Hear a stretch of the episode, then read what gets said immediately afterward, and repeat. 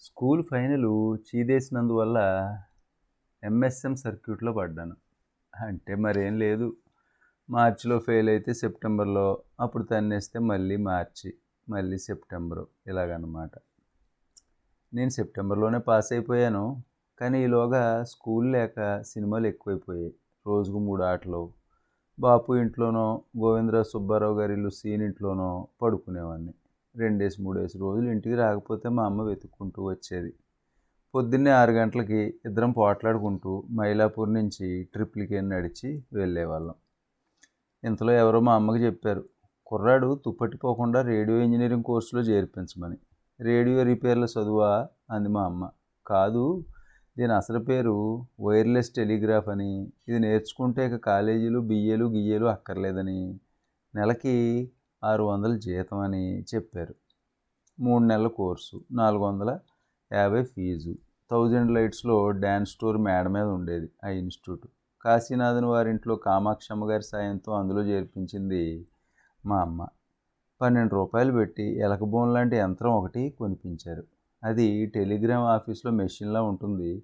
అలాగే చప్పుళ్ళు టట్ టట్ టట్ టట్ టట్ టట్ ఇలా చుక్కలో గీతలతో భాష. దీన్ని మోర్స్ కోడ్ అంటారు. ఓ గంట పాఠాల తర్వాత బలాదూరు. ఇరానీ హోటల్లో టీ సిగరెట్లు. కొత్తగా నేర్చిన చుట్టలో నేను సాయంత్రం మీర్సాపేటలో మా ఇంటికి వచ్చి టెలిగ్రామ్ మిషన్ మీద సాధన చేస్తుంటే ఇరుగు పొరుగులంతా చోద్యం చూసేవారు. వరుసగా గదింబ వాటాలు ఆరు ఉండేవి ఆంధ్ర మహిళా సభ హాస్టల్లో వంట చేసే కృష్ణమూర్తి గారు ఆయన భార్య బాలమ్మ గారు సింసన్ కంపెనీ సుబ్బారావు సావిత్రమ్మ గారు శారదాంబ గారు వాళ్ళ అబ్బాయి బసవరాజు ఇంకో అరవ వాళ్ళు వీళ్ళంతా వింత చూసేవారు.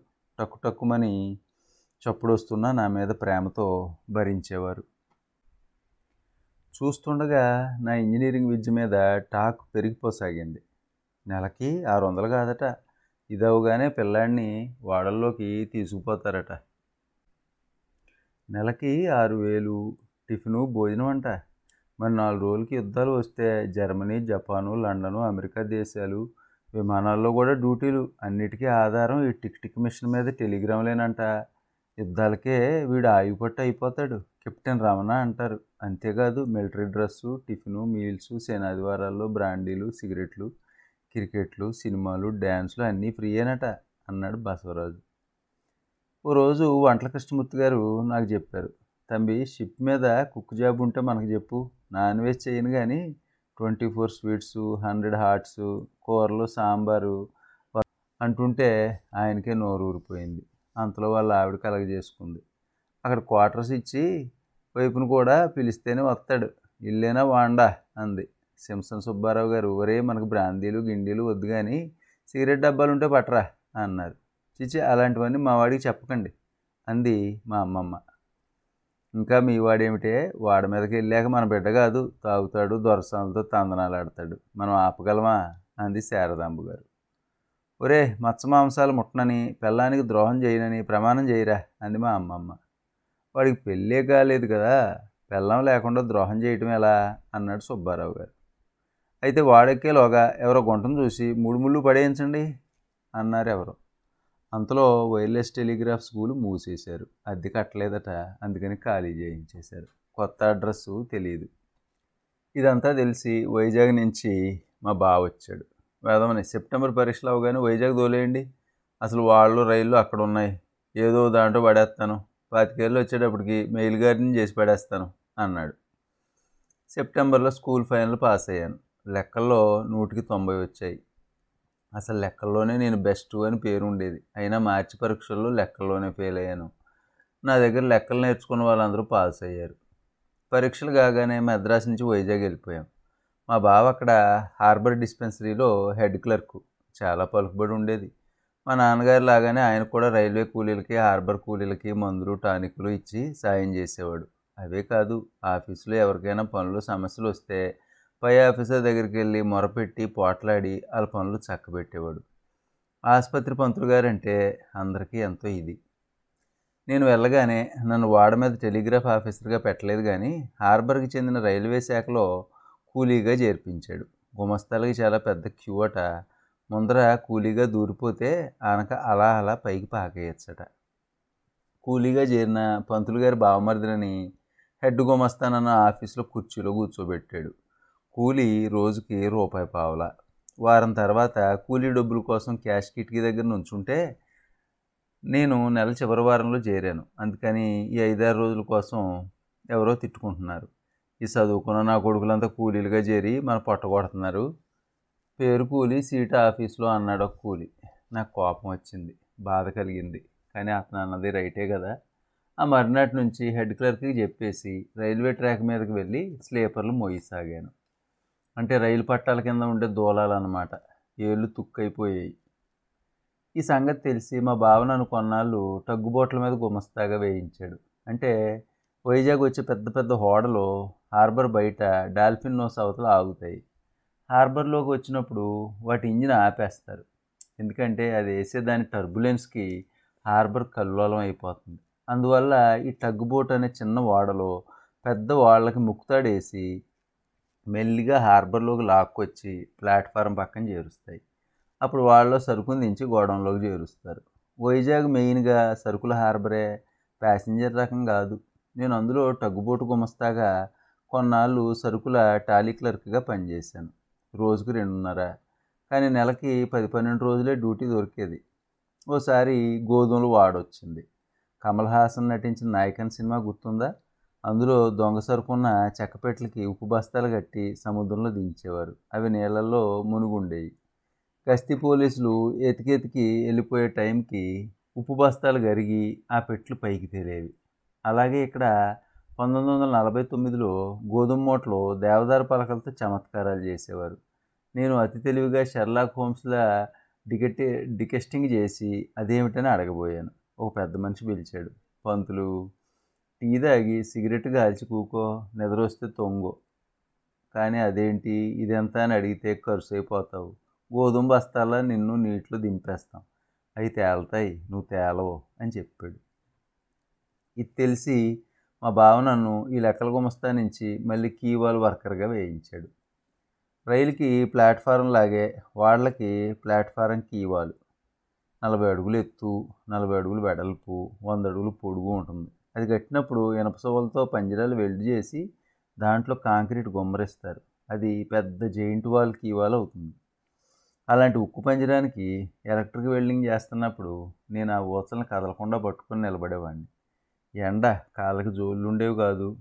అందువల్ల ఎర్తింగ్లో పోయింది పోగా నూట పది ఓళ్ళు కరెంటు నా ఒంట్లోంచి కూడా ప్రవహించేది. అలాగే అలవాటైంది కాంక్రీట్ కలిపి తెచ్చే మధ్య ఖాళీల్లో అలాగే నుంచుని నా భుజం మీద సంచిలో పుస్తకాలు తీసి చదువుకుంటూ ఉండేవాడిని. మళ్ళీ కరెంట్ వెల్డింగ్ మొదలైతే ఊసలు పట్టుకునేవాడిని.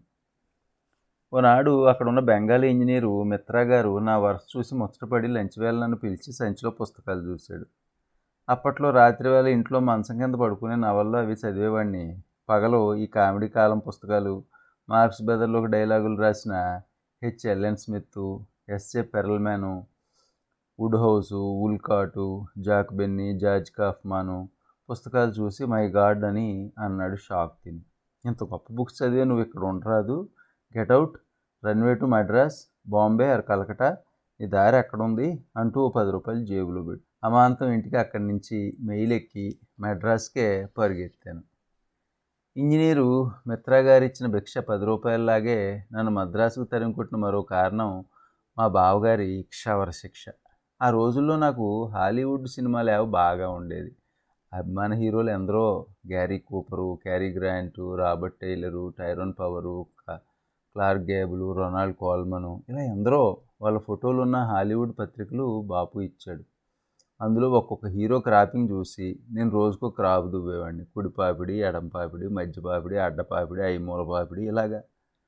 ఆ రోజుల్లో నాకు చాలా ఒత్తు చుట్టు ఉండేది. అది ఎలా దువ్వినా లొంగేది. మా బావ ఒక్కోసారి నన్ను నా క్రాపింగ్ను పరాగ్గా చూసి ఎవరో అనుకునేవాడు. ఆనక ఆనక గుర్తుపట్టి ఆరిబడవా నువ్వా ఏమిట్రా ఈ వెధవేషాలు గుండు చేయించేస్తా జాగ్రత్త అనేవాడు. నేను తలకి నూనె కాకుండా నీళ్ళు రాసి దూకునేవాడిని. నిద్ర లేచేసరికి అది చెదిరి ఉడతల బీకిన తాటి టెంకలా ఉండేదిట. అదే బాబు చూసేవాడట అని మా అమ్మమ్మ చెప్పింది. అదే కాదు చదువు రాసుకోకపోతే చదువు అంటదిరా అని కూడా అనేది. ఓనాడు నేను సెలూన్కి వెళ్ళాను క్రాప్ చేయించుకునేందుకు. జుట్టుపైకి ఎగదూకి వెళ్ళాను పాపిడి ఎటు ఎడమ కుడా అన్నాడు బార్బర్ పైడి తల్లి. సెంటర్ అంటూ నా దగ్గర పత్రికలో రాబర్ట్ టైలర్ ఫోటో చూపించాను. ఆయనది మధ్య పాపిడి. సరేనని కటింగ్ మొదలు పెడుతుండగా మా బావ సడన్గా వచ్చాడు. రే పైడి ఈడు దిస్ ఫెలో ఇది మై బ్రదర్ ఇల్లా నా బామ్మర్ది. ఎదవకి సినిమా పోకిళ్ళు ఎక్కువే గుండు చేసేయి. నీ ఛార్జీ కాకుండా నీకు లంక పొగ చుట్ట ఎక్స్ట్రా ఇస్తాను. రాజమండ్రి నుంచి వచ్చింది. ఇందా అని చుట్ట చేతిలో పెట్టి వెళ్ళిపోయాడు. గుమ్మం దగ్గర ఆగి గుండు వదిలే ఏడుస్తాడు. డబ్బులు అడి జేబులోనే ఉన్నాయి అంటూ వెళ్ళిపోయాడు. నాకు ఏడుపు తన్నుకొచ్చింది లేవబోయాను. కానీ పైడి తల్లి భుజాలు బట్టి అదిమాడు. కత్తిర టకటకామంటుంది. నాకు భయం వేసింది. కళ్ళు మూసి కూర్చున్నాను. టైలర్ సెంటర్ పాపిడి కోల్మను పలసటి మేసం తలుచుకుంటూ కటింగ్ అయిపోయింది. అర్థం చూపించబోయాడు. క్షణం చూశానేమో ఏడుపు రోషం చిచ్చుబుడ్లు ఎగజిమ్మాయి లేచి వాడిని దోసేసి నేను డబ్బులు మా మా బావిచ్చిన లంక చుట్ట కాల్చుకు సావు అని పారిపోయాను. వెయ్యి పడగల్లో దాచుకున్న పది రూపాయలు జేబులో పెట్టుకున్నాను. బాపు రాసిన ఉత్తరాల పుస్తకాలు వుడ్ హౌసు కాసిన కాసిన తెల్ల కాగితాలు చెగోడీలు యాపిల్ల తాటాకు బద్దలు మా బావకు ఎవరో ఇచ్చిన గైడర్ పెన్ను ఒక గుడ్డ సంచిలో వేసుకొని ఇంట్లో ఆర్బర్క్ అని చెప్పి కదిలాను. తిన్నగా వాల్తేరు స్టేషన్కి పరిగెత్తాను మెయిలు ఒకటిన్నరకి. మెడ్రాసుకి ఎంతండి? అన్నాను. టికెట్ మాస్టర్ ఉన్న అరగుండు వాలకం గమనించాడు. ఇంట్లో చెప్పు వచ్చావా? అన్నాడు అదోలా చూసి. నేను రోషంగా కాలి మునివేల మీద లేచాను I'm nineteen. I'm a job in Madras అన్నాను. జేబులో ఎంత ఉంది అన్నాడు. పది రూపాయలు తీసి చూపించాను. అప్పుడు పది రూపాయల నోటు ఇప్పుడు వంద నోటు అంత ఉండేది. అంతేనా? అన్నాడు. ఎస్ అన్నాను దేనంగా. సరే ఎనిమిది రూపాయలు టికెట్ ఎక్కడి దాకా వస్తే అక్కడి దాకా ఇస్తాను. రెండు రూపాయలు తిండికి దాచుకో అంటూ టికెట్ కొని ఇచ్చాడు ఏలూరు దాకా. అది తీసుకొని రైలు ఎక్కాను. టికెట్ మరోసారి చూశాను. అట్ట మీద ఏలూరు చూడగానే థ్రిల్ అయిపోయాను. దేవుడు మంచాడే నాకు తట్టనే లేదు. నేను ఖాళీ జేబులతో మద్రాసు వెళ్ళటం కన్నా ఏలూరు మజిలీ మంచిదే అనుకున్నాను. ఏలూరులో వెంకటరామ అనుకో హెడ్ ఆఫీస్ ఉంది. ప్రొపరేటరు ఈదరా వెంకట్రావు పంతులు గారు. మా కజిన్ బ్రదర్స్కి బాగా తెలుసు. మా దొడ్డమ్మ పెద్ద కొడుకు శ్రీపతి వెంకట్రావు సినిమా పోస్టర్లు బ్యానర్లు రాసే పెయింటరు. చిన్నన్నయ్య నరసింహరావు బిఏ అతనిది ప్రవాసి అనే నవల పంతులు గారు అచ్చు వేశారు. అది స్కూళ్ళలో నాన్ డీటెయిల్ కూడా. అంచేత నా కథలో అచ్చు వేస్తే నాకు వందో వెయ్యో వస్తుందని ఆశ. అంతేకాదు నేను చాటపర్లో హ్యాండ్మేడ్ పేపర్ ఇండస్ట్రీ నడిపినప్పుడు వారం వారం మూడు రీములు కద్దర పేపర్ తీసుకెళ్ళి పంతులు గారి ప్రెస్లో అమ్మేవాళ్ళం. అప్పుడప్పుడు పంతులు గారు కనిపిస్తే దండం పెట్టేవాళ్ళం. ఆయన మా అమ్మని దొడ్డమ్మని పలకరించేవారు బాగున్నారా అని. పంతులు గారు చాలా మంచివారు గొప్ప దాత. నేను రాజమండ్రిలో సెకండ్ థర్డ్ ఫారాలు చదువుతున్నప్పుడు క్లాస్ పుస్తకాలు ఊరికే ఇచ్చారు. ఆ రోజుల్లో ఈ కుర్రాడు పేదవాడు అని క్లాస్ టీచర్ చీటీ ఇస్తే అలాంటి వాళ్ళకు టెక్స్ట్ బుక్స్ కొన్ని నోట్ బుక్స్ ఊరికే ఇచ్చేవారు. వెంకటరామ అనుకోవారు. అప్పుడు రాజమండ్రిలో రౌతు చంద్రయ్య కొండపల్లి వీర వెంకయ్య మాజేటి రామ అనుకో ఇలా ఎన్నో అన్నిట్లో ఇదే గొప్పదే. నా టికెట్ ఏలూరు దాకా సరిపోవటం దేవుడిచ్చిన మంచి శకునం అనుకున్నాను. ఏలూరులో దిగేసరికి సాయంత్రం ఆరయింది పవర్పేటలో దిగాను. రైల్వే కుళాయి దగ్గర మొహం దోల్చుకొని జుట్టు తడిపి దూకోబోయాను కుచ్చుటోపి వెంకటరామ ప్రెస్ కేసి వెళ్ళాను. పంతులు గారు అప్పుడే ప్రెస్ నుంచి ఇంటికి వెళ్తున్నారు. ఇల్లు దగ్గరే నడిచే వెళ్తారు. లక్షాధికారి అయినా ఆయన సామాన్యుడిలాగానే ఉంటారు. వెళ్ళి దండం పెట్టాను. ఎవరు? అన్నారు. నా పేరు ముల్లపూడి వెంకటరావు అండి అన్నాను. అంటే చిన్న వెంకటరావా? అన్నారు. మా పెయింటర్ అన్నయ్య శ్రీపతి వెంకటరావు వాళ్ళ కంపెనీకి పెయింటింగ్ పనులు చేస్తూ ఉండేవాడు. రామనవ పందిల్లో గజ్జిగట్టి భజనలు చేసేవాడు. అతనంటే నాకు చిన్నప్పటి నుంచి గ్లామరు. నా అసలు పేరు వెంకటరామన్ అయినా ఏడ్చి గోలపెట్టి వెంకటరావు అని మార్పించుకున్నాను. చిన్నప్పుడే అతనితో రాజమండ్రి వెళ్ళేవాడిని. సైన్ బోర్డులు సోడా నీళ్ళతో కడగటం పోస్టర్లకు రంగులు అందించడం చేసేవాడిని. అలా పంతులు గారు నాలుగైదు సార్లు చూశారు. నన్ను చిన్న వెంకటరావు అంటూ ఉండేవారు. ఏమిటి సంగతి? అని అడిగారు నడుస్తూనే. మెడ్రాస్ వెళ్తున్నానండి ఉద్యోగానికి. ఏం చదివావు? స్కూల్ ఫైన్ అండి. అక్కడ ఏం చేస్తావు? కథలు రాస్తానండి ఏదైనా పత్రికలో చేరుతాను అన్నాడు. కవిగారు అన్నమాట ఇల్లు చేరాం. సామాన్ ఏది? అని అడిగారు. చేతిలో గుడ్డ సంచి చూపించాను. ఇంట్లో చెప్పొచ్చావా అన్నారు గుమ్మం దగ్గర ఆగి. సరస్వతి తోడండి అన్నాను నెత్తిని చేయి పెట్టుకొని. ఆయన పకాలు నవ్వారు. అదేమిటి? స్కూల్ పైన అంటావు కవిగారిని అంటావు సరస్వతి అనవచ్చునా? సరస్వతి అనాలి కదా? అన్నారు. సరస్వతి అంటే అమాయకంగా ఉంటుంది ఒట్టేస్తే నమ్ముతారు అన్నాను ఆలోచించకుండా. అబ్బో గటుకుడివే. మరి సరస్వతి అంటూ నేను ఎత్తి మీద చేయి పెట్టుకుంటావే? సరస్వతి ఉండేది ఇక్కడే కదండి. పంతులు గారు నాకేసి దీర్ఘంగా చూశారు. అప్పటికే ఇంటి వెళ్ళాలి సుబ్బలక్ష్మమ్మ గారు మెట్ల దగ్గర నుంచున్నారు. పంతులు గారికి కాలుగడుగు నీళ్ళు అందించడానికి పంతులు గారు తలపాగా గొడుగు పని మనిషి చేతికిచ్చి ఇల్లాల చేతి నుంచి చెంబు అందుకుని కాలు గడుక్కొని మిగతా నీళ్ళతో మొహం దోల్చుకున్నారు. అమ్మగారు తువ్వాలు అందించారు. చిన్న వెంకట్రావు మన పెయింటరు శ్రీపతి వెంకట్రావు తమ్ముడు మద్రాసు వెళ్తూ నన్ను చూడవచ్చాడు. నాలుగు రోజులు ఉంటాడు అన్నారు. నేను ఆవిడకి దండం పెట్టాను. ఆవిడ మహాలక్ష్మిలాగా ఉన్నారు. దయగా చూశారు. కాళ్ళు కడుక్కొని లోపలికి రానాయన అంటూ పంతులు గారి వెంట లోపలికి వెళ్ళారు. గడప దగ్గరే చిన్న గంగాలం చెంబు ఉన్నాయి. పని మనిషి నీళ్ళు అందించింది. నేను వంగి కాళ్ళ మీద నీళ్ళు పోసుకున్నాను. అదేంటి? జోలెడవండి ఇడవండి తడపక్కర్లేదు అంటూ ఆగిపోయింది. నా కాళ్ళకి జోలు లేవు. ఏలూరు దుమ్ము అంతకుముందు ఉన్న మట్టి జోల్లాగే ఉన్నాయి. కడగటానికి రెండు చెంబులు నీళ్ళు పట్టాయి. పని మనిషి మొహం తిప్పుకొని నవ్వు ఆపుకోవటం చూశాను. ఇంకో చెంబుడు నీళ్ళు తీసుకుంటాను మొహం కడుక్కోవడానికి. ఒకటి సార్లే అమ్మా అన్నాను సందేహిస్తూ. అదేటి అలాగంటారు? రెండు చెంబులు కాదు నాలుగు చెంబులు నీళ్ళు తీసుకోండి నీళ్ళేగా అంద అమ్మాయి. లోపల నడవలో కూర్చున్నారు పంతులు గారు. ఆ వెనక పెరట్లో తులసికోటలో దీపం. ఎందుకైనా మంచిదని అక్కడి నుంచే దీపానికి దండం పెట్టాను. అటు చూశాక నిజంగానే దండం పెట్టబుద్దేసింది ఇది నాటకం కాదు నిజం. పంతులు గారు ఓవల్టీని తాగుతూ నాకు ఇప్పించారు. ఇలా చేస్తే తప్పు కదూ? అన్నారు. నేను ఇంట్లో చెప్పకుండా వచ్చానని నేను చెప్పకపోయినా ఆయనకి తెలిసిపోయింది. నేను ఇంకా బుకాయించలేదు. నీ గురించి మీ వెంకట్రావు చెప్పాడు. బతికి చెడ్డ కుటుంబం. ఇలా చెప్పకుండా వస్తే మీ అమ్మ వాళ్ళు భయపడరా ఏడవరా? అన్నాడు. చెప్తే ఒప్పుకోరండి. నన్ను హార్బర్లో కూలీగా పెట్టారు. నాకు ఇష్టం లేదు. నాకు మెడ్రాస్లో ఉద్యోగం వస్తుంది అంటూ నా పరిస్థితి నా కోరిక చెప్పాను. ఆయన ఒక కార్డు తెప్పించారు.